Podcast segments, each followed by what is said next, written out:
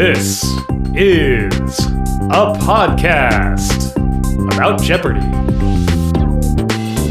Hello and welcome to Potent Potables, your weekly Jeopardy! Podcast where two former competitors bring you recaps and analysis of the week's Jeopardy! Episodes, a deep dive into a topic inspired by one of those episodes, and a quiz. I'm Kyle.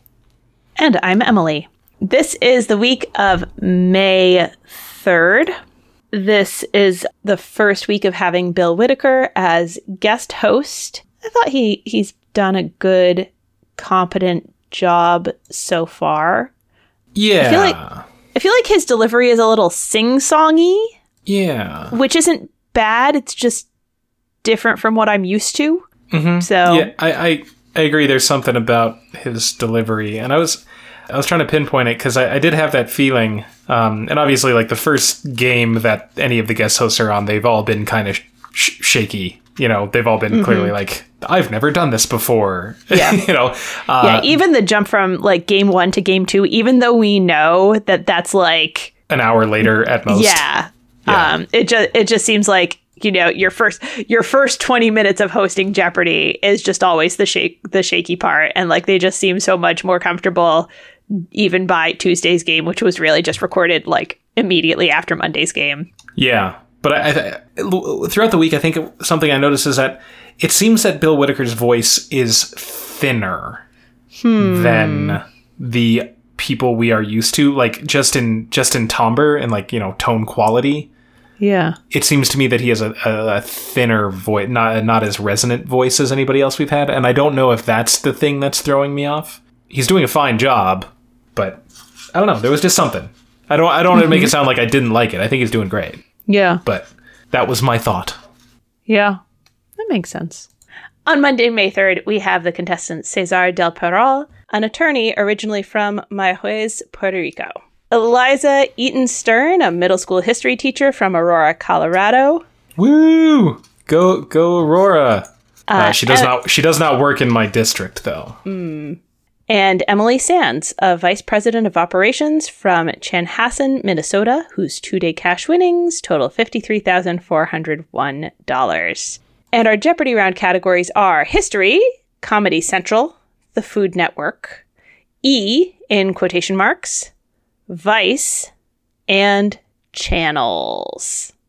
There was a strange, I guess, I don't even know if it would be a less specific kind of thing, like a too specific answer in the Vice category at the $800 level. The clue is a 1998 study showed release of dopamine, a pleasure-bringing neurotransmitter, in subjects during a tank driving one of these. Emily guessed what is a simulator, but they wanted a video game. They don't tell us which video game it is. Like so I get there are plenty of video games that are not simulators, but I guess that specifically, that one would have not counted. I'm not sure. Yeah. That was an interesting distinction to me. Yeah. I feel like calling it a simulator would be like, yeah, it's probably fine. But yeah, agreed. I had a funny personal coincidence a little higher in that category, which is that I was watching an episode of the show Billions right before I watched Jeopardy, an episode in which Paul Giamatti smokes a cheroot cigar. And then we had at the $400 level, and then we switched over to Jeopardy and had this category. And at the $400 level, you're supposed to name what Ulysses S. Grant smoked 20 of a day, including the cheroot type, that's cigars. And then right below that at the $600 level, the movie in which Paul Giamatti plays Miles, whose vice is wine, that's Sideways. But it was funny to see Paul Giamatti and Chirrut's right next to each other. Yeah, that is strange. Serendipitous. Yeah.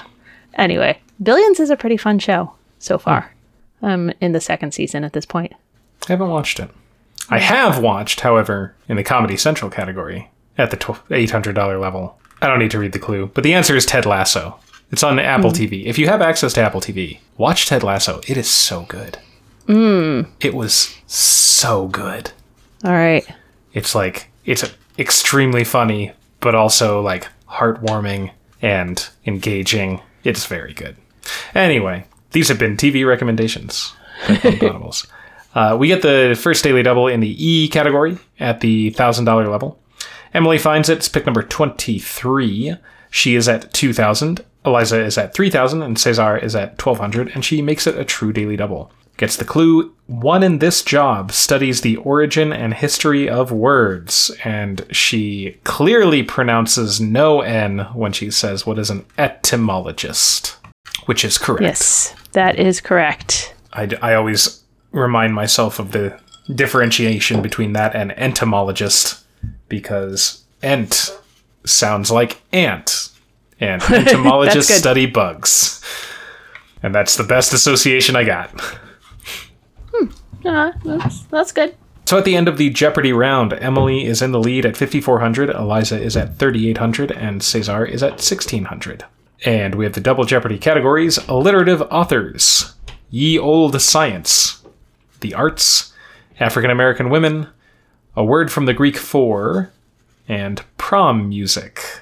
The author at the $1,600 level of alliterative authors, apparently per some chatter among Jeopardy contestants, is not only an alliterative author, but also a former Jeopardy contestant herself. The clue there is about this author was in Antarctica when she received word that she had won the 1994 Newbery Medal for The Giver. That's Lois Lowry. Apparently she was on back in the Art Fleming days as a contestant. Yeah. Cool. Yeah. I loved The Giver when I was younger, although it has a metaphorical ending where I'm pretty sure, spoiler warning, the protagonist dies, but I didn't really understand the metaphor and did not realize that he was probably dying as that happened. Also, I think that she then wrote sequels where he hadn't died, where it, like, his, like, you know, vision of finding. Yeah, I don't know. At the end, he, like, you know, he's like freezing to death, and then he has like a vision of, like, I can't remember, like a home with a family in it and a warm fire, and he, you know, like, there's this whole thing. As an adult, it now reads to me like obviously he's dying, but I missed it when I was a kid. And then in the meantime, she's written sequels where he wasn't dying; he was just finding a home with a family and a warm fire. Yeah, what's symbolism? I don't know what that is. Yeah, Daily Double number 2 comes up in the arts category at the 1,200 level. It's the 5th pick.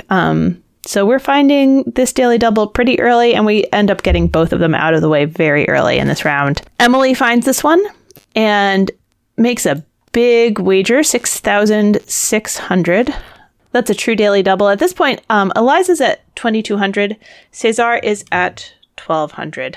And she gets the clue. This American is legendary for the black and white landscapes he captured with his cameras. And they do have an example photo of his landscapes. He has a very distinctive visual style. That's Ansel Adams, and she knows that. So she doubles her score. And Daily Double number 3 is in the Ye Olde Science category at the $800 level. Cesar finds this one. He is at 1,600. Emily's way up there at 13,200. Eliza's at 2,200. And he wagers the maximum of 2,000. He gets the clue. Phrenology was based on the idea that a person's character could be determined by feeling the shape of this body part. He says, what is the brain? But technically, it is the skull. Mm-hmm. Which is what they were going for. So he was ruled incorrect. Now, I'm not an expert on phrenology, but the idea is that the shape of your skull corresponds to the shape of your brain. And so you can tell certain things like that, but you wouldn't be feeling the brain. You would be feeling the skull. So, like, I don't have a quibble with this clue. It's just like, you know, what he said was not super wrong. It's a bummer because he clearly recognized phrenology as a thing and kind of knew what that was. Right. And missed it kind of on a technicality. Yeah. So, at the end of the Double Jeopardy round, Emily has a lot game with 17,200. Eliza's at 7,400. Cesar is at 4,000. And we have the final Jeopardy category, 19th century Americans. And the clue, his book, An overland journey from New York to San Francisco in the summer of 1859 shows he heeded his own famous advice. Cesar has responded, who was Frost? He's thinking of Robert Frost. It's not a bad guess. Yeah. And he's wagered 3401. So he's trying to get above Eliza. Eliza has responded, who was Mark Twain? That was my guess also, because I didn't know what famous advice we were talking about or who would have given it. So I like to think that's a very good guess. Good guess, Eliza. She's wagered everything, so she drops down to 0. And Emily responds correctly, who is Greeley. That's Horace Greeley. He is the person who said, go west, young man. Mm-hmm. And Emily has wagered $23.99. So she's trying to not risk her luck. That brings her up to $19,599. And she's our winner going into Tuesday. Yep. And on Tuesday, we have the contestants Brittany Eltman, a baker from Pittsburgh, Pennsylvania, Hannah Howard, an editor from New York, New York, and Emily Sands, a vice president of operations from Chanhassen, Minnesota, whose three-day cash winnings are now $73,000 even. And we have the Jeopardy round categories Ding Dong, The Witch is Dead, Truce, Reading Material, Pop Culture, and Crossword Clues F. Jeopardy's been really, I don't know if they got a new writer on staff or if they just suddenly decided that they wanted to go hard for Margaret Thatcher. But the $1,000 level of Ding Dong, Judy Garland's Ding Dong, The Witch is Dead surged on UK iTunes after this former prime minister passed away. That's Margaret Thatcher. Not too long ago, we had another one about how she just was terrible to the labor unions, mm-hmm. The miners and everything. They've been going after. Yeah, right above that Margaret Thatcher clue, we had a clue that connected to my snack cake deep dive. Ding dongs are individually wrapped chocolate cakes from this company. That's the Hostess company. Emily got that one. Yes, indeed. A lot of these had very personal connections for me, actually. But the last personal connection I will highlight is the clue in reading material at the $400 level. The high-end Oasis in this brand of e-readers has a glass rather than a plastic screen. I learned that one the hard way when I was reading The Stand by Stephen King, and rather than put my book down and leave it in my room, I perched my Oasis on the side of the sink while I was brushing my teeth and shattered the glass rather than plastic screen. So don't do that, kids. Strongly suggest don't break your stuff. Mm-hmm. You heard it here first. Yeah. Daily Double number 1 comes up as the 25th pick at the $800 level of reading material. Emily finds this one. She makes it a true daily double with $3,800. Brittany's at $4,800 at this point, and Hannah and Emily are tied at $3,800. And she gets the clue, combine two words in the New York Times slogan and get the name of this light, pulpy paper it comes on. And she knows that's newsprint. So at the end of the Jeopardy round, Emily has taken the lead. She's at $8,200. Hannah's at $6,000. Brittany's at $5,800, and we have the double Jeopardy categories, Brits in Boats, 20th Century Names, Facts About Countries, American Music, Playing Pope, and Pronouns. In the American Music category at $1,200 level, probably people knew this anyway, but I just did a deep dive on jazz. At the beginning of the 20th century, jazz flourished in Storyville, the red light district of this southern city. Hannah got it. Mm-hmm. That's New Orleans. Yes. The birthplace of jazz. Mm-hmm. Did you enjoy the pronouns category? Did that take you way back to your talk about second person pronoun, whatever? Yes, indeed. I did enjoy the pronouns category. And we had some crossover into another one of my interests at the $800 level. It's a homophone of a song such as Abide With Me. Abide With Me is a hymn, H-Y-M-N. So they were looking for hymn, H-I-M, mm-hmm. there. Yeah. I couldn't remember what the last word of O Canada was. Maybe I overthought it. I started thinking, are there more verses? But Emily got there. It's the. Mm-hmm. Yeah. I feel like I've mentioned this before on the podcast, but a really important trivia fact to know. It's in the 20th century names category at the $1,600 level. In 1967, this South African surgeon led a team in performing the world's first human heart transplant. That's Christian Barnard.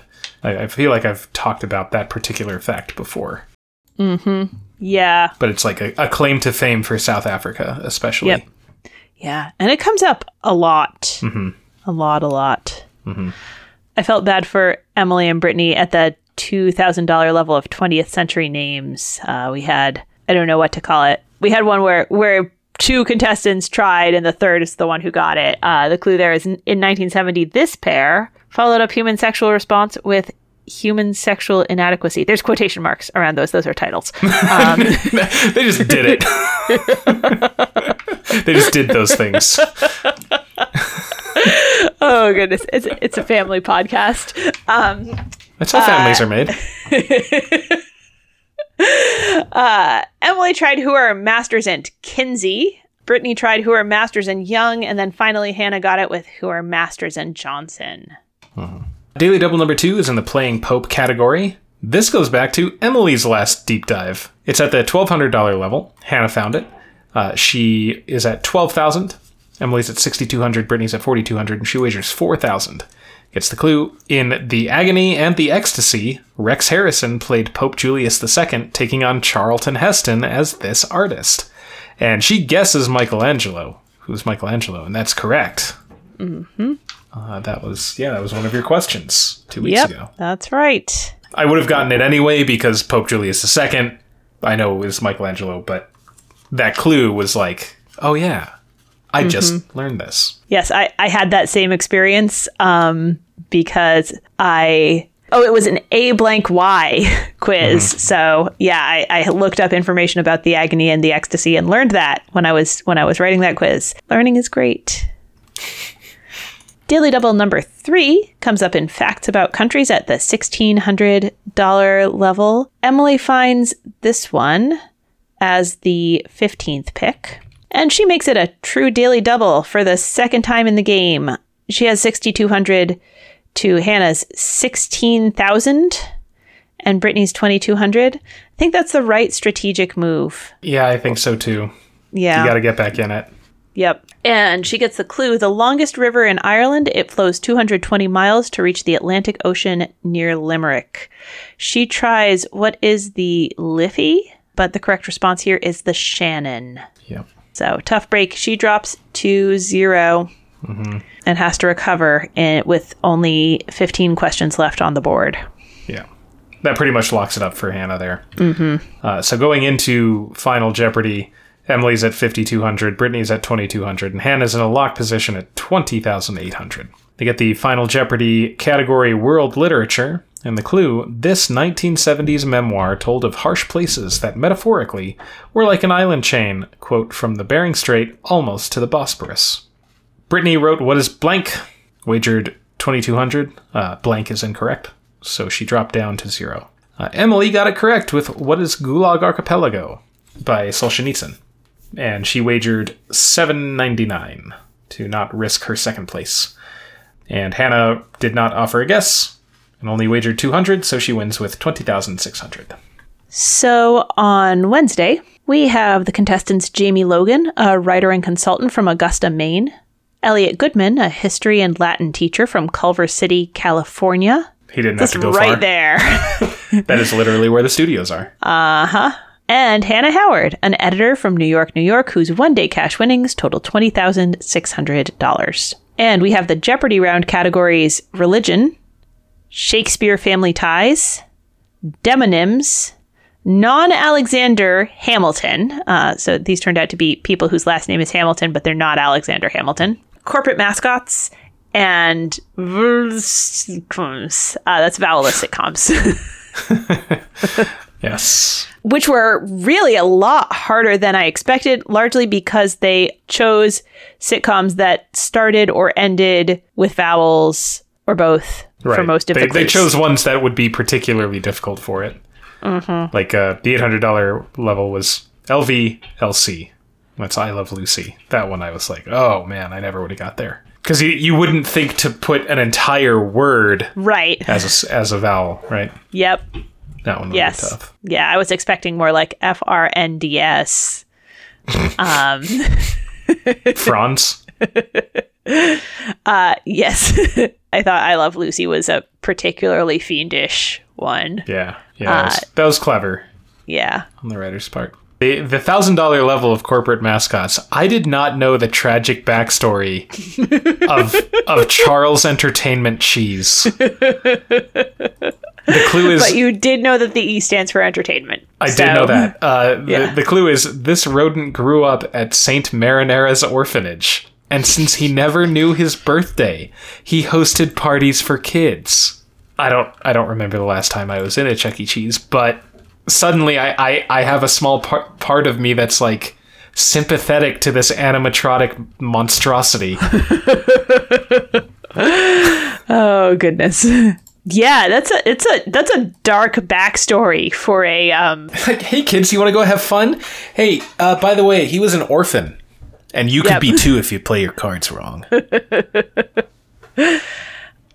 We get Daily Double number 1 in the Shakespeare Family Ties category. It is pick number 8. Jamie finds it. She is at 1,800. Hannah's at 600. Elliot's at 400. And she makes it a true daily double.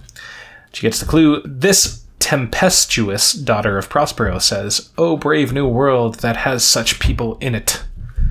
And she gets that correct with who is Miranda.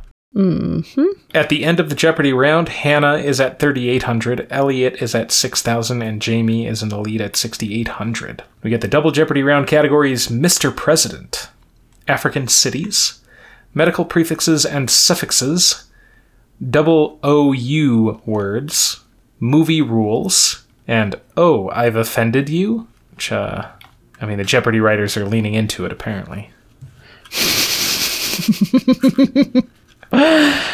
Yeah, this was obviously filmed quite a while ago, but yeah, felt a little close to home.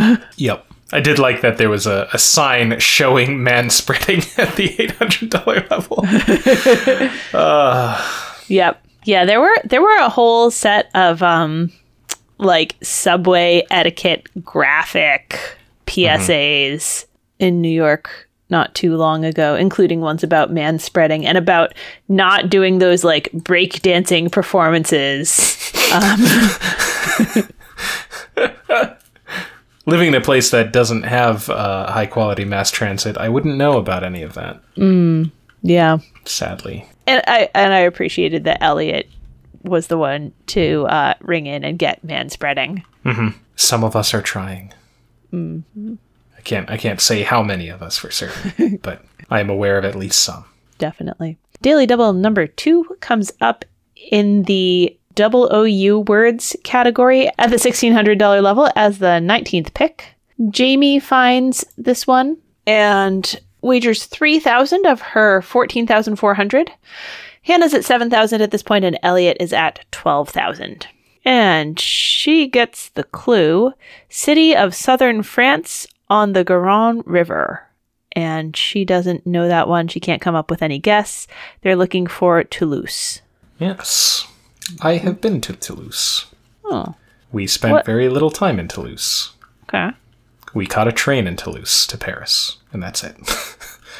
It was on a school trip through Spain and France. So we started in southern Spain, worked our way up through Barcelona, then drove into Toulouse and got on a train that we then slept overnight, basically on our way to Paris. That sounds intense. It was intense. It was one of those EF tours. And man, oof, you get your money's worth in terms of, like, sightseeing and events and things. But geez, by, like, this, you know, 6th day, we're all exhausted and like, we're going to go see Notre Dame. Cool. Something very actually awesome, but we're just so exhausted and have been going and going and going that we're like, can we just take a day to sleep and then go do the cool stuff? No. Yeah. Yeah. Daily Double number 3 is in the medical prefixes and suffixes category at the $1,600 level. Jamie finds it at pick number 27. She is up at 14,200. Hannah is at 7,800, and Elliot is close behind at 13,200. She wagers 4,000. She gets a clue. These two geriatricians specialize in opposite times of life, and there's often talk of a surplus of one and a shortage of the other. She gets that correct with what are a pediatrician and a geriatrician. Mm-hmm. Evidently, one of our previous guests, Rachel Paterno-Mahler, both of her parents, one is a pediatrician and one is a geriatrician. Well, that's great. Yeah. So at the end of the Double Jeopardy round, Elliot's in the lead with 16,800. Jamie is right behind him with 16,200. Hannah is at 7,800. And we have the final Jeopardy category, classic albums. And the clue, the title of this huge hit 1977 album was the idea of the bass player who specified it should be spelled the British way. Hannah can't come up with anything. She has what is ? And she's wagered 7,000. So she drops down to 800. Jamie has it correct with what is Rumors by Fleetwood Mac. Mm-hmm. And she has wagered 16,000, which I think is not optimal, right? Yeah, but... yeah. But it works out for her. Yeah. So she ideally here she should be making a small wager so that if she misses and Hannah doubles up, she'll still win. She should expect that Elliot's going to make a cover bet and drop down significantly if he misses it. And if he gets it, then, you know, she won't have a chance of coming in first. Right. Elliot responds, what is Rumors? But he does not make a cover bet. Oh. He has wagered $928, which I assume is significant number of some kind for him. Yeah. So, if Jamie had done like the get a dollar over Elliot's score, Elliot would have won. Mm-hmm. But a big wager works out for her there. Yep. So on Thursday, we have the contestants Steve Bright, an attorney from Norwell, Massachusetts. Now, is it pronounced Norwell, or is it some Massachusetts pronunciation like Norwell? That's a good question. I don't actually know for sure. Is it Newell? Is it? I think. Is it Narwhal? Correct. Norwell. Narwhal. Yeah, go with Narwhal. Okay. Kaylee Hernandez, a musician, food vendor, and optician from Iron River, Michigan. And Jamie Logan, a writer and consultant from Augusta, Maine, whose one-day cash winnings total $32,200. We've got the Jeopardy round categories Around Tennessee, 12-letter words, air demonstration squadrons, hot stuff, on base, and hybrid animal parents, which they give you the name of a real animal, and you give the two animals that are the parents. I thought that was a pretty easy category. Yeah. Because it's like... because like all the names of the birds... all the names of the animals are half of one and half the other. Mm-hmm. Yeah. We did get a funny guess at the $800 level. The ferocious Pizzly. And Jamie guessed what is a panda and a grizzly. And I was like, whoa. No. Yeah. Turns out it's a polar bear and a grizzly. But... which isn't all that surprising because they're nearly the same species. Like, they're extremely similar. Yeah. If I recall correctly. Anyway. Steve had a funny wrong guess in the hot stuff category at the $1,000 level. The clue was Stefano Ferrara is a famous maker of these, which can reach a temperature of 800 degrees inside. Steve tried, what is a calzone? Ferrara's famous calzones, which I love as a guess. Mm-hmm. But they were looking for ovens. Yeah, just the oven. Yeah, that's it. I hadn't known anything about air demonstration squadrons, so yeah, I got them all. Nice. I used to want to be a pilot. Mm. That was the trajectory I wanted to be. I wanted to be a naval aviator, maybe a Blue Angel. Yeah. Daily Double number 1 comes up in the 12-letter words category at the $800 level. It's the 11th pick, and Jamie finds it. She has 3,800 at this point. Kaylee's at 600, and Steve's at $200, and Jamie wagers $1,500 and gets the clue. Reflecting the name of a mythological youth, this adjective means self-absorbed and egotistical. And she gets that one correct with, what is narcissistic? Mm-hmm. So at the end of the Jeopardy round, Jamie's at $8,500. Kaylee is $600 in the hole. Steve's at $1,400. And we have the double Jeopardy categories: 1920s good reads, potent history, saintly named, the role in common, on speaking, and terms. Kaylee and Steve both had just an extremely rough game. Yeah. Steve managed to get a little bit going in the second half of Double Jeopardy, but they both, I don't know if they were just behind on the buzzer, if Jamie was just that good on the buzzer, and so any of the ones that they really knew, they just weren't getting in on, or if these just weren't their boards, because, man, it was, they had a rough time. Mm-hmm. The writers are, I think, calling out to us again with that potent history category. Mm-hmm. Yeah, definitely. It was a triple stumper at the $2,000 level that I thought, honestly, I thought this one was easier than, I don't know, maybe not easier than any of the other clues in the category, but in 1923, a beer hall called the Burgerbraukeller in this German city was the starting point of a failed putsch, and that's Munich. And I don't know, in my mind, the only time I use the word putsch is in regards to the Munich putsch or the beer hall putsch. So I was like, well, it's Munich, because that's the only time that term is used. But no one rang in for it. Yeah. I don't think I had heard the word putsch, although I do associate Munich in particular with beer halls. So that would have been my guess if I'd been forced to guess. Daily Double number 2 is in the saintly named category. It's pick number 5 pretty early. It's at the $1,600 level. Jamie finds this one. She is at $9,300. Kaylee is at negative $1,400, and Steve's back at $1,000. She wagers $2,700. Gets the clue, used to treat depression, this plant, and they showed a picture, is named for the man who baptized Jesus. And she works it out that is St. John's wort. Mm-hmm. I did not get there. I was like, John the Baptist. Baptist flower? Johnny's flower? What is this called? I have no idea. Yeah. Mm-hmm. Yeah. I got there. I did okay on all of the saintly names in that category. So. Yeah. And I felt for Kaylee on the wrong guess about the dog breed when she tried for what is a Bernese Mountain Dog for the dog breed developed by monks living in a Swiss monastery. Bernese Mountain Dog doesn't quite fit the category. They were looking for a St. Bernard, so Jamie got the rebound on that. Daily Double number 3 comes up in the on speaking category at the $1,600 level. It is the 28th pick. It turns out to be the last one of the round. Steve finds it, and he wagers $4,400 of his $4,600.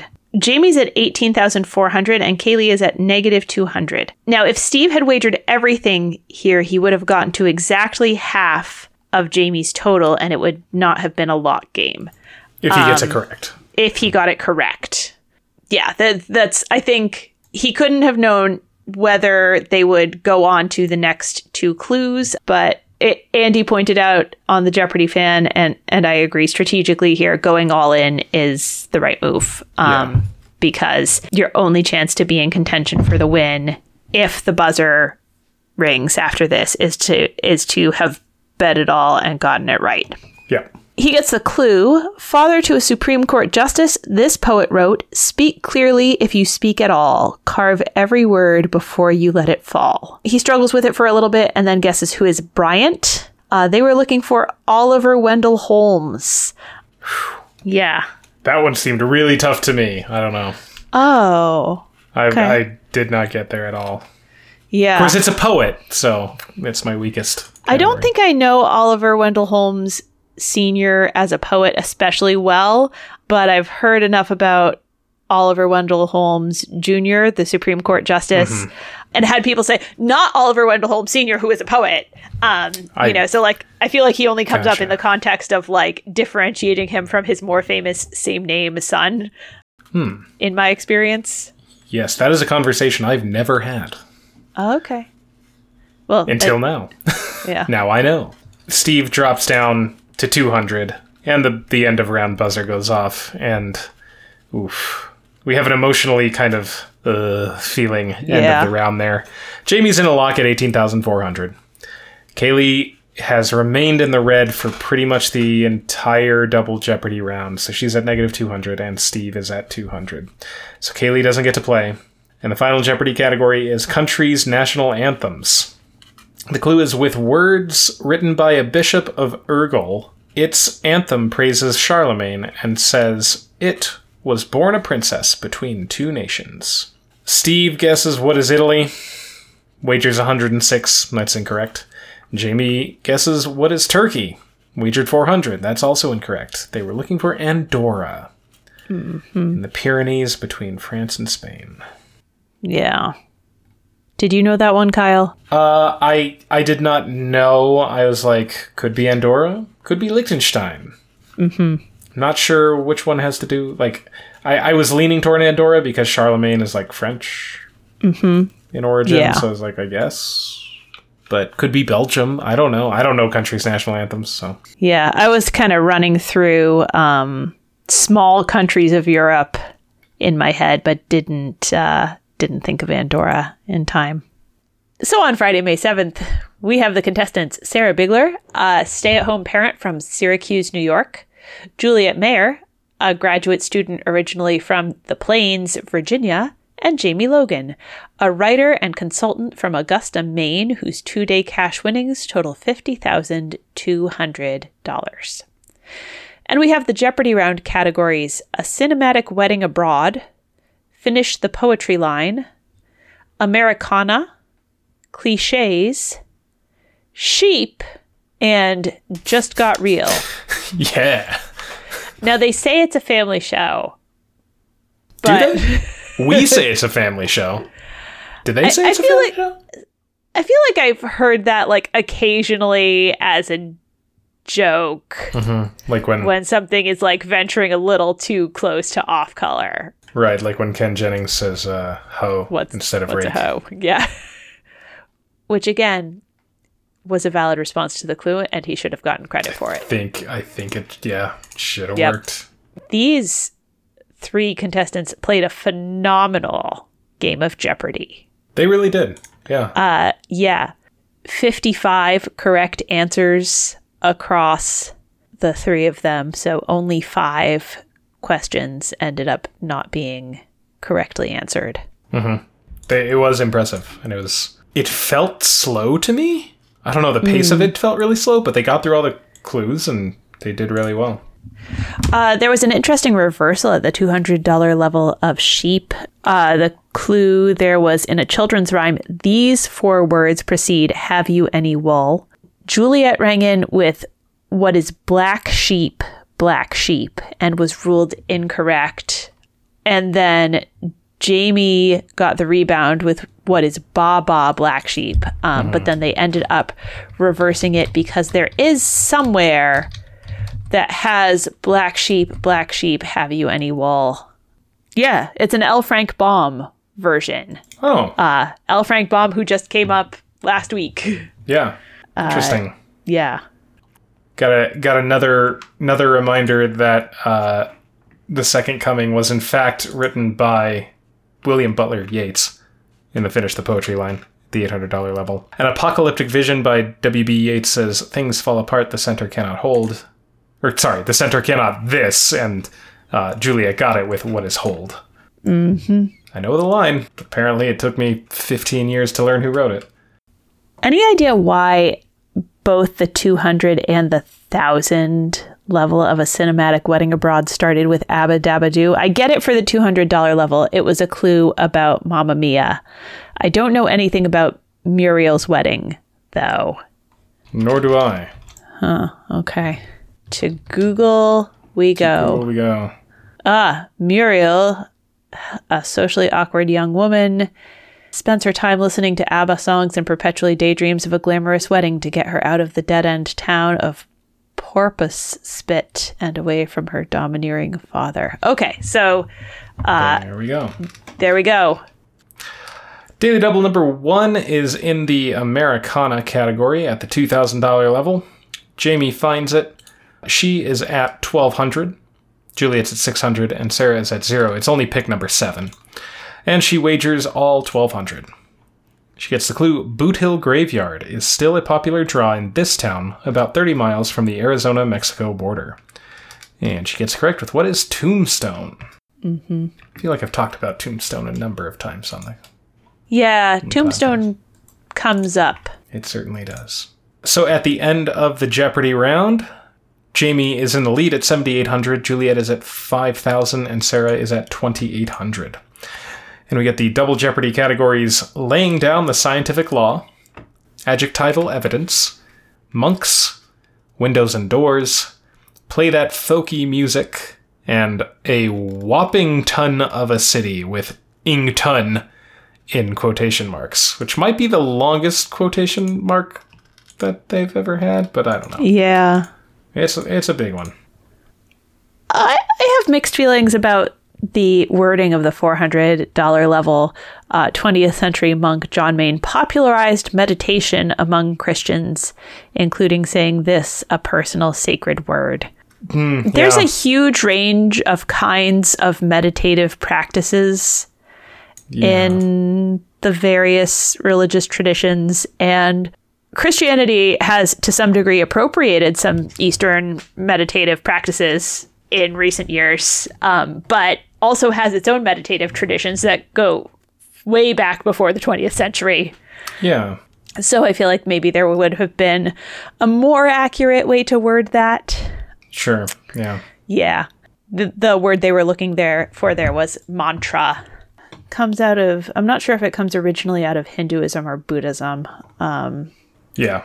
But the use of mantras, I think it starts with, I think it comes out of Hinduism and from Hindu practices to Buddhism. That's a monks category is where we find Daily Double number 2. It's at the $2,000 level, and Sarah finds it at the 10th pick.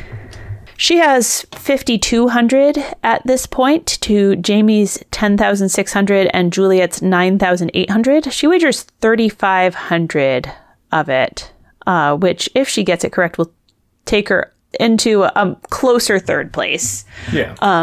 She gets the clue. A biography called The Monk in the Garden is subtitled The Lost and Found Genius of Him, the Father of Genetics. And she can't pull it. I felt like I saw that, like, she knew it was a name she knew and she was trying to get to it in time, but she just didn't make it. They're looking for Mendel, Gregor Mendel. Yep. I just have to stop and make sure that I am thinking of Gregor Mendel or Dmitri Mendeleev. Oh, yeah. Make sure, like, okay, the longer one did the periodic table. The shorter one did the peas or whatever. Peas or whatever. I know pretty much nothing about the actual, like, specifics of it. I just know that I think it was peas, and he did genetics. Yep. Yeah. That's as much as I can tell you about it. Yeah, that's about all I've got also. Sure. Yeah. So she drops down. And then she finds Daily Double number 3 5 picks later in the Wappington category at the $1,600 level. She is at $2,900. Jamie is still at $10,600, and Juliet has moved up to $11,400. And she bets it all, because she should at that point. She gets the clue, the Thoroughbred Owners and Breeders Association is headquartered here. And she gets that correct with what is Lexington? Presumably Kentucky. Yes. My gut reaction was like, oh, Louisville. Like, totally ignoring the category. The category. Yeah. And then I was like, oh, wait, no. Good thing I wasn't on. In that category, I somehow said Bloomington instead of Burlington. So we're all having our moments. So at the end of the Double Jeopardy round, Jamie is in the lead with $19,400. Juliet has $15,800. And Sarah's at $9,800. And we have the final Jeopardy category, Shakespeare and History. And the clue, Macbeth has a vision of a line of 8 Scottish kings, the 8th holding a mirror to reflect this 9th in line who may have been in the audience. Sarah doesn't come up with anything. She just has who is written down. Mm-hmm. And she has wagered 4,500. That takes her down to 5,300. A smaller wager would have been strategically better here because it first covers the possibility of a double up from second, and second covers the possibility of a double up from third. Then a small wager would have helped her in the event of, I think, a triple stumper, or if she'd gotten it and the other two have missed, she would have won regardless of the size of the bet. But she could have wagered to have a higher chance of winning in a triple stumper. But anyway, she drops down to 5,300. Juliet has found the correct response, who is James I. James I of England, James VI of Scotland, same guy. Mm-hmm. Also the James of the King James version of the Bible. And Juliet has wagered 8,000.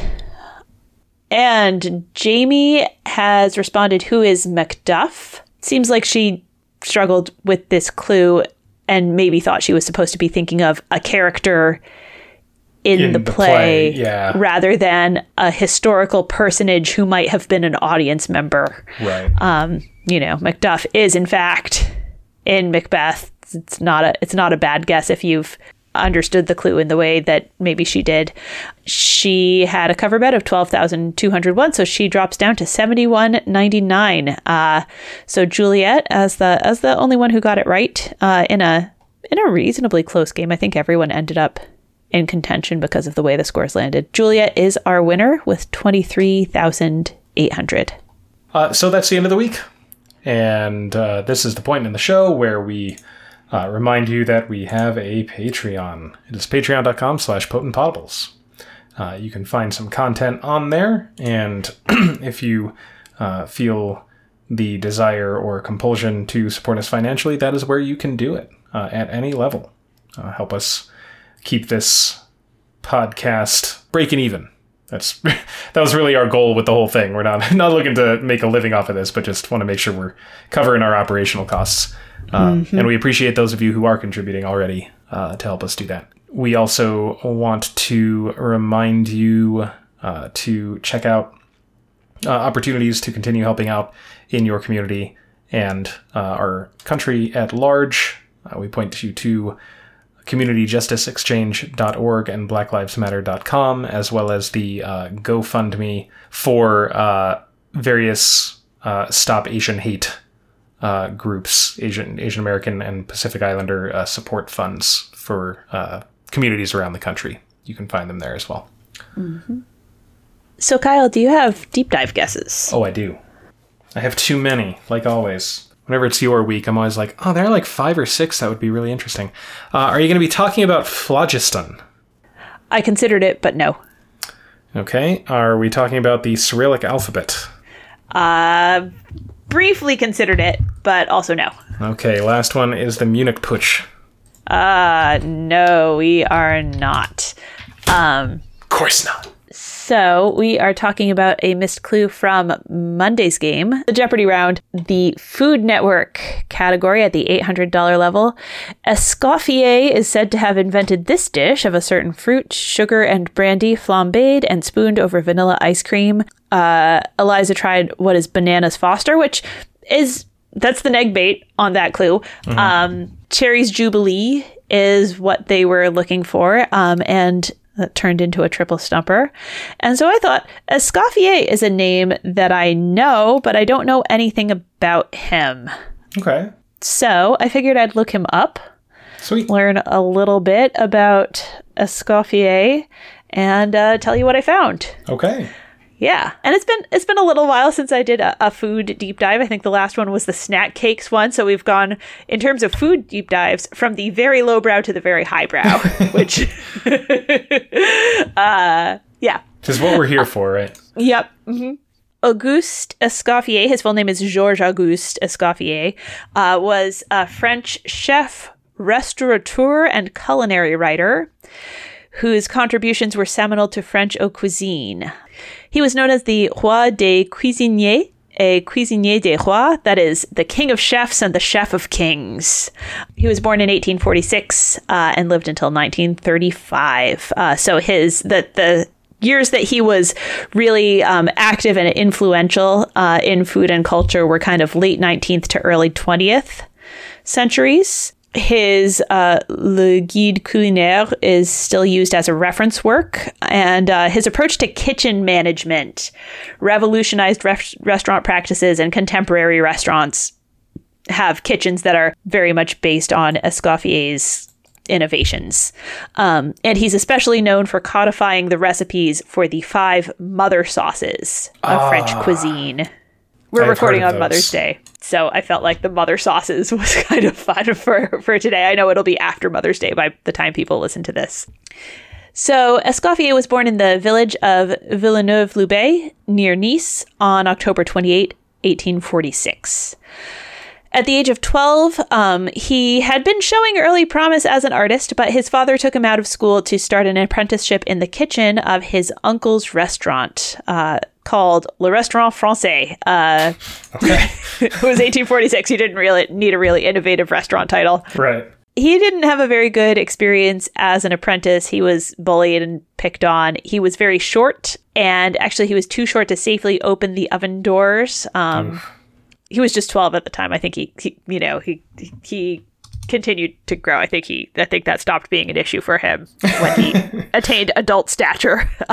But he started wearing boots that had heels, like high heels on them, to help him out with some of that. He showed such an aptitude for cooking that he was soon hired by the nearby Hotel Bellevue, and then the owner of a fashionable Paris restaurant called Le Petit Moulin Rouge offered him a position as apprentice roast cook. So he went to Paris in 1865 at the age of 19 to start working in restaurants there. Only months after arriving in Paris, he was called to active military duty and given the position of army chef. He served for 7 years in the army. The Franco-Prussian War broke out during this time, and he ended up serving at Metz as the chef de cuisine of the Rhine Army. And his army experience led him to study canning techniques a bit. By 1878, his military service was over, and at that point, it's not exactly clear when he opened the restaurant precisely, but certainly it was opened by 1878, his own first restaurant, Le Faisan d'Or in Cannes. That means the Golden Pheasant. Escoffier was the first great chef who worked directly for the public throughout his entire career. Prior to this, the great French chefs generally worked in the kitchens of royalty or nobility or in private clubs, not in restaurants that were open to the public. As a restaurateur, he created the brigade system of kitchen management. Restaurant kitchens at that point tended to be chaotic. There was a lot of, drinking on the job. It was kind of, rowdy. I'm given to understand that kitchens can still be rowdy, but he introduced the kind of system of hierarchy and the kinds of chef and sous chef and those kinds of positions, if I understand correctly. Introduced practices of sanitation standards being sort of part of how restaurant kitchen management worked.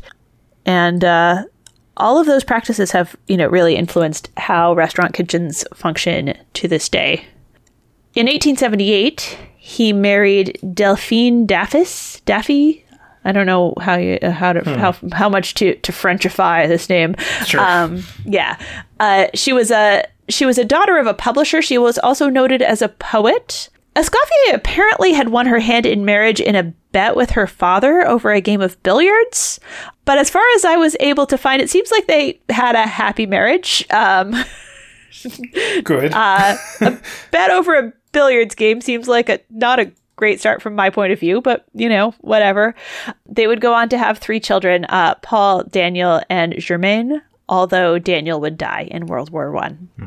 In 1884, they moved to Monte Carlo, where Escoffier was employed by Cesar Ritz, who was the manager at the time of the new Grand Hotel.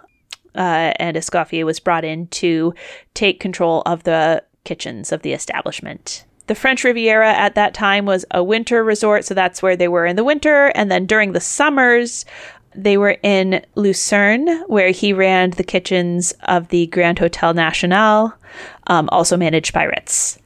And it seems like here, and maybe his previous restaurant, his kind of style takes shape. He really strove to simplify the art of cooking, to cut down on excessive garnishes, heavy sauces, and elaborate presentations, and kind of simplify and let the ingredients shine. In 1890, Ritz and Escoffier accepted an invitation from Richard Carte to transfer to his new hotel in London, the Savoy Hotel, together with a third member of their team, Louis Echenard. Ritz put together what he described as a little army of hotel men for the conquest of London, and Escoffier recruited French cooks and reorganized the kitchens. And the Savoy, under their leadership, was a great success. It attracted a lot of distinguished and moneyed clientele. The Prince of Wales was a frequent patron. The chef of the royal family, Gregor von Gorog, was a big fan of Escoffier's work, and aristocratic women who before that point did not typically dine in public restaurants started to come to the Savoy as sort of a social thing. At the Savoy, Escoffier created a lot of famous dishes. Pesh Melba was one that he created there in 1893 to honor the Australian singer Nellie Melba. Mm-hmm. Also Melba toast, which I'm sort of perplexed by Melba toast, but whatever. And then some of his then famous creations have not really stood the test of time as much.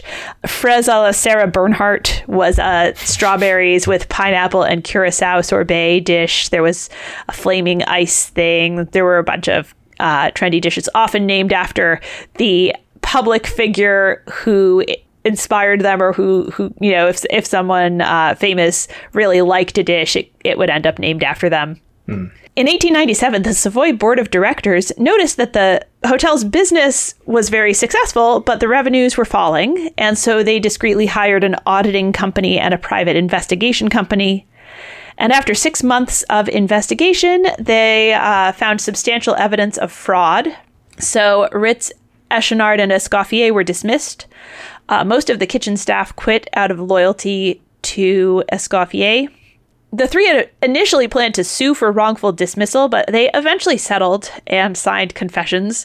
And Escoffier's confession was the most serious. He apparently had been taking kickbacks from the food suppliers worth up to 5% of the purchases. Yeah, not great.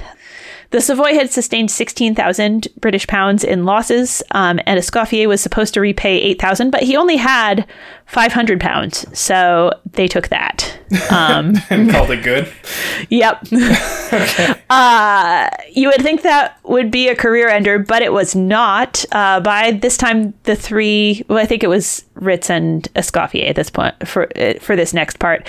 Ritz and Escoffier were on their way to launching their own establishments. They formed the Ritz Hotel Development Company, with Escoffier setting up kitchens and recruiting chefs for the Paris Ritz, and then the Carlton Hotel in London.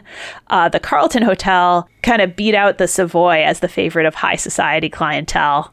Tea at the Paris Ritz became fashionable, sort of a British afternoon tea style tea, but in Paris, where they hadn't, that hadn't been a thing. But Escoffier was kind of distressed by it. He did not like the whole idea of a substantial late afternoon mini meal. And there's a quote from him asking, "How can one eat jam, cakes, and pastries and enjoy a dinner, the king of meals, an hour or two later? How can one appreciate the food, the cooking, or the wines?" In 1903, he published his seminal Le Guide Culinaire. The English title for that is A Guide to Modern Cookery. I think it's been published under other titles also, but that was the first translation had that title, which is especially remembered for his codification of the mother sauces. So let's take a moment on the mother sauces. Mother sauces are a concept from French cuisine where there are these basic sauce recipes, the mother sauces, from which other sauce recipes are derived. The other sauces are daughter sauces or petite sauces. So, you know, you add various ingredients or you make these small substitutions. But, you know, if you know your mother sauces, then it's like, oh, you know, you make such and such mother sauce, but like you add lemon juice or, you know, you know, shallots or, you know, whatever. Escoffier didn't originate the idea of mother sauces. That concept goes back at least 50 years before him. A famous chef, Marie-Antoine Carême, who was working in the early 19th century, had published a classification of grande et petite sauces in 1833. And Carême had classified four grand sauces as Espagnole, Veloute, Allemande, and Bechamel. Now, people will say that Escoffier had five mother sauces in his list, but that's not quite correct. In his 1903 guide, he listed four mother sauces in the warm sauces section of the book. And the four warm mother sauces in his way of thinking were Espagnole, sauce Espagnole, Velouté, Bechamel, and Tomate. So he added tomato sauce to Carême's list. And Allemande doesn't appear in his list of mother sauces because he thinks of it as a daughter sauce of velouté. So Espagnole is like a brown sauce. It's you reduce like beef stock or another brown stock and thicken it with brown roux. So roux is like butter and flour that have been cooked together, and how long you cook them, sort of, you know, like the longer you cook it, the browner it is.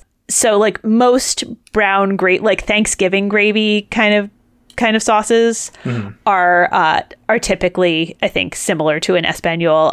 Like if you order like the steak au poivre with like the steak with peppercorns, and there's like a brown sauce on that, that's a variation of sauce Espagnole. This is it. It comes up, you know. It's some, like, many brown sauces that you encounter are basically similar to a sauce Espagnole. It's like beef broth, butter, flour. If it's brown, then it's related to Escoffier's idea of sauce Espagnole. Velouté means velvety. It's a white sauce with similar ingredients to sauce Espagnole. So this is like a clear stock, so like a chicken stock or a fish stock. And then it's thickened with white roux, so butter and flour, but you don't cook them until they brown. You just barely let them combine. Often a white wine sauce and is basically a version of sauce velouté. You know, it starts with clear stock and white roux, and then you add white wine, and it turns into a white wine sauce. Bechamel is a sauce of milk and white roux, and then Mornay is what you call it if you add cheese. It's the daughter sauce of Bechamel.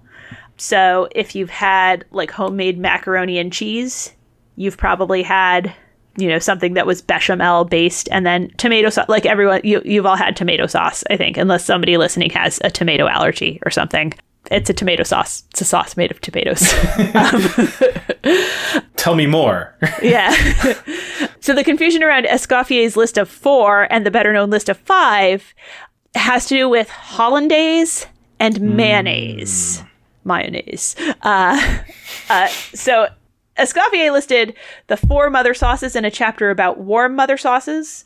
And in a separate section about cold sauces, he said that mayonnaise should be considered a mother sauce because most cold sauces derive from it, which I initially was like, what? That's wild. And then I started thinking about, like, I mean, to this day, right, like salad dressings, right, like ranch dressing, blue cheese dressing, right, like every dip. Well, not every dip, you know, but like. But a lot of them. A lot of dips. A lot of dips, right? Like, plus the things that are classically like daughter sauces of mayonnaise, like remoulade. Gribiche is a fun one. I encountered that one for the first time a few months ago. Tartar sauce is a mayonnaise-based sauce. The special sauce on your Big Mac is a mayonnaise based right. condiment, right? So Escoffier had that list of four and then said that mayonnaise was the mother sauce of cold sauces. But then hollandaise gets added to the kind of canonical list of mother sauces these days. So the confusion probably stems from a very loose English translation of Escoffier's work. The 1907 abridged English edition listed hollandaise as a basic sauce alongside the other four mother sauces. Arguably, hollandaise is like related to mayonnaise. Yeah. It's like an emulsified egg and fat thing with lemon. Hollandaise is served warm typically, but like there are a lot of similarities, and you can make a case that like, you know, if mayonnaise is your mother sauce, then hollandaise arguably is like fits into the mayonnaise category, weirdly enough. But anyway, yeah, Escoffier did not consider hollandaise a mother sauce. He did list it in the warm sauces, but like not as a mother sauce or under any of the other mother sauces. These days it gets listed as one of the five mother sauces, and that's kind of how that happened. In 1913, Escoffier met Kaiser Wilhelm II on board the SS Imperator, one of the largest ocean liners of the Hamburg America Line. The culinary experience on board the ship was overseen by the Ritz-Carlton team, and the restaurant on the ship was a reproduction of Escoffier's Carlton restaurant in London. So he supervised the kitchens on board during the Kaiser's visit to France. And the Kaiser was so impressed that he insisted on meeting Escoffier the morning after sort of a big dinner where legend has it he told Escoffier, "I am the Emperor of Germany, but you are the Emperor of Chefs." Starting in 1906, Ritz started moving into retirement, leaving Escoffier as the figurehead of the Carlton until Escoffier retired in 1920.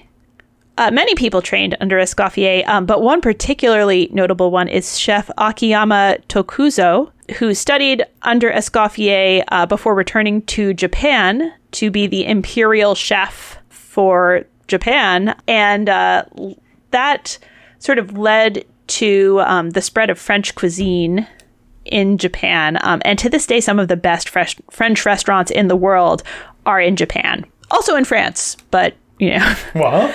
But yeah, no, the French cuisine scene in Japan apparently is outstanding. In 1928, Escoffier helped create the World Association of Chef Society and became its first president. And he died in 1935 on February 12th at the age of 88, less than a week after his wife, Delphine. Oh. Yeah. And he's buried in the family vault at Villeneuve-Loubet. So that's the life of Auguste Escoffier. Cool. Yeah, it was fun to research him a little bit. Yeah, that's a name that when I hear it, I'm like, yeah, I've heard that name before. Mm-hmm. And that's as much as I knew. So all of that was brand new information for me. That's great. Yeah, and like mother sauces come up in trivia, for sure. And like the existence of Escoffier. Mm-hmm. Yeah. So, are you ready for a quiz? Yeah. All right. So, this is a quiz inspired by the mother sauces. To get 6 questions, I had to include hollandaise and mayonnaise. Yeah. And I tried where I could to make these not food questions. Okay. But there are a couple of food questions in here. All right. So, question 1, mayonnaise. Mayonnaise has a bad reputation as a food poisoning culprit, even in literature, in fact. What novel by Sylvia Plath includes an episode in which the protagonist and all of her fellow interns fall ill after being served a salad of crab meat and mayonnaise served in avocado halves? Well, I know of precisely one work by Sylvia Plath, and that is The Bell Jar, so I'm going to go with The Bell Jar. The Bell Jar is her only novel, and you are correct. There we go. Yeah. I actually, looking into this, I discovered that there are studies showing that commercially prepared mayonnaise actually reduces food spoilage. And the reason that we associate mayonnaise and food poisoning is because the places where we tend to have like mayonnaise salads are just not great food safety environments, specifically like picnics. Like it's entirely possible that the prevalence of mayonnaise-based salads at picnics is like because the mayonnaise slows down the growth of harmful bacteria, right? Like there may be, you know, some wisdom there. Right. But then what you end up with is people being like, oh, mayonnaise, like you get food poisoning from mayonnaise. Right. Yeah. Huh.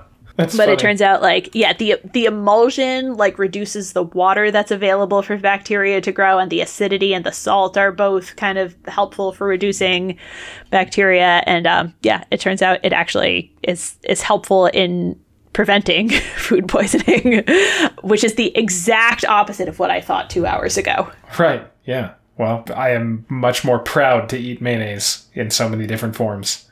Yeah. All right, so you're at 10 points. Question 2, bechamel. While mayonnaise comes up a lot as a pop culture reference, bechamel references are a little thin on the ground. But bechamel does come up as Lara and Dana describe their propensity for kitchen mishaps in what Showtime drama series that ran from 2004 to 2009? This show follows an ensemble cast of friends in West Hollywood, and it was the first in American television where the characters were all lesbian, bisexual, and transgender. And or transgender. Yeah, they are all of them. I do not know this. Showtime. I do not know this. I probably have heard this. Yeah, I'm just going to have to take a pass on this one. All right. This is the show The L Word. I did know that show existed. I was not aware that entire cast was, or the entire cast of characters. Yeah. Yes, yeah. The characters all are, I don't know about the actors. Yeah, yeah, that's interesting. Yeah. Yeah, I have not actually watched The L Word, but it was critically acclaimed. It's supposed to be good. I don't know. Mm-hmm. Maybe I'll get around to it one of these days. All right. Question 3, velouté. Velouté recipes vary, but many start by sautéing mirepoix, a classic mixture of 3 aromatic vegetables. What are the 3 ingredients of mirepoix? Well, I have no idea if this is the same, but I just had a conversation with my mom about cooking Cajun food, and she learned from Justin that the holy trinity of Cajun food are celery, onions, and green pepper. So that's what I'm going to go with. Oh, so close. Celery, onion, and carrot are the mirepoix of French cuisine. Well, maybe if it's Cajun, it's it's a little different than French, so I'll take that. That's true. But yeah, no, they're related. Cajun cuisine, I think, also makes heavy use of like roux. All right. So question 4, Espagnole. Sauce. The origin of Espagnole sauce's name is disputed, but one account attributes it to the 1615 marriage of Anne of Austria, a Spanish princess and Austrian archduchess of the Habsburg family, to what French king? Anne is said to have brought Spanish cooks to help prepare the wedding feasts, who offered the innovation of adding tomatoes to French brown sauce, creating the recipe for sauce espagnole. Okay. I do have a hint if you want it. Probably. What's the year? 1615. Oof. Yeah, I'm going to need a hint. All right. Anne and this king would have a more historically remembered son with the same name as the king in question, but of course a different regnal number. I mean, if it's a French king from basically 1600 to 1793. I'm going to guess Louis. Yeah. And if you need me to use a number, I will give you a number. Could you want to try for a number? I mean, if you're going to go for a more famous son, I'll go with Louis the 13th. Louis the 13th is correct. Okay. Ooh, I was like, man, I have nowhere to go with this. All right. You are at 20 points. And question 5, sauce tomate. Tomatoes came to Europe from the New World, but are part of what family with species around the globe? This family includes many toxic plants, but also edible plants including potatoes, eggplants, bell peppers, and chili peppers. That would be the nightshade family. That is correct. And I learned recently that tobacco also is a nightshade. Ah, yes, which is why, I'm sure, in that famous Simpsons episode, you can crossbreed tomatoes and tobacco to get tomaco. I don't remember that one. Yeah, Bart gets addicted. Goodness. All right, so you're at 30 points, and we're going to call the category for the final question famous foods. Famous foods. I'll go 25. All right. So for 55 points, hollandaise can be a companion to vegetables, chicken, or fish. But these days, it's probably most famous as a component of what classic brunch dish, which is said to have been created at Delmonico's restaurant in 1860? I mean, I would assume that's Eggs Benedict. It is Eggs Benedict. Yeah, and it seems like it was maybe invented as a hangover food. Which is how it still functions. In many ways, yes. also as a Mother's Day food. Or a nice kind of food. Yeah. You could have it with your mimosas. Yes. Nursing the hangover. Mm-hmm. I do enjoy a good Eggs Benedict. I do too. Yeah. All right. So congratulations, Kyle. You are finishing with 55 points. And thanks for potting with me. Of course. It was my pleasure. Yeah. And thanks, listeners, for spending your time with us. Make sure to subscribe wherever you get your podcasts. Leave a rating or review if you would be so kind. If you want to check out our Patreon, it's on patreon.com/potentpotables. And we also would love, if you have friends who are into Jeopardy, let them know about our podcast. You can all find us on Facebook at Potent Potables, on Twitter at Potent Potables1. Our email address is potentpotablescast@gmail.com, and our website is potentpod.com. We'll be back next week, or Kyle will. I think I'm still looking for a guest host to cover for me. But the podcast will be back next week with another week of Jeopardy episodes. And until then, may your minds be quick and your buzzers be quicker.